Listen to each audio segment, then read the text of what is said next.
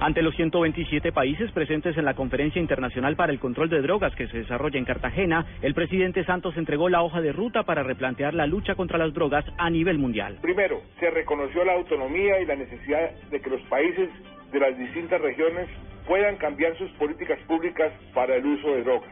Segundo, se reconoció que el consumo de drogas es un problema de salud pública y que se deben fortalecer los tratamientos de salud para los consumidores. Tercero, que hay que buscar alternativas a la cárcel para los delitos menores por el uso de las drogas. El presidente Santos agregó que se debe continuar combatiendo a los grandes capos del narcotráfico y la delincuencia transnacional con toda la contundencia. Desde Cartagena, Juan Camilo Maldonado, Blue Radio.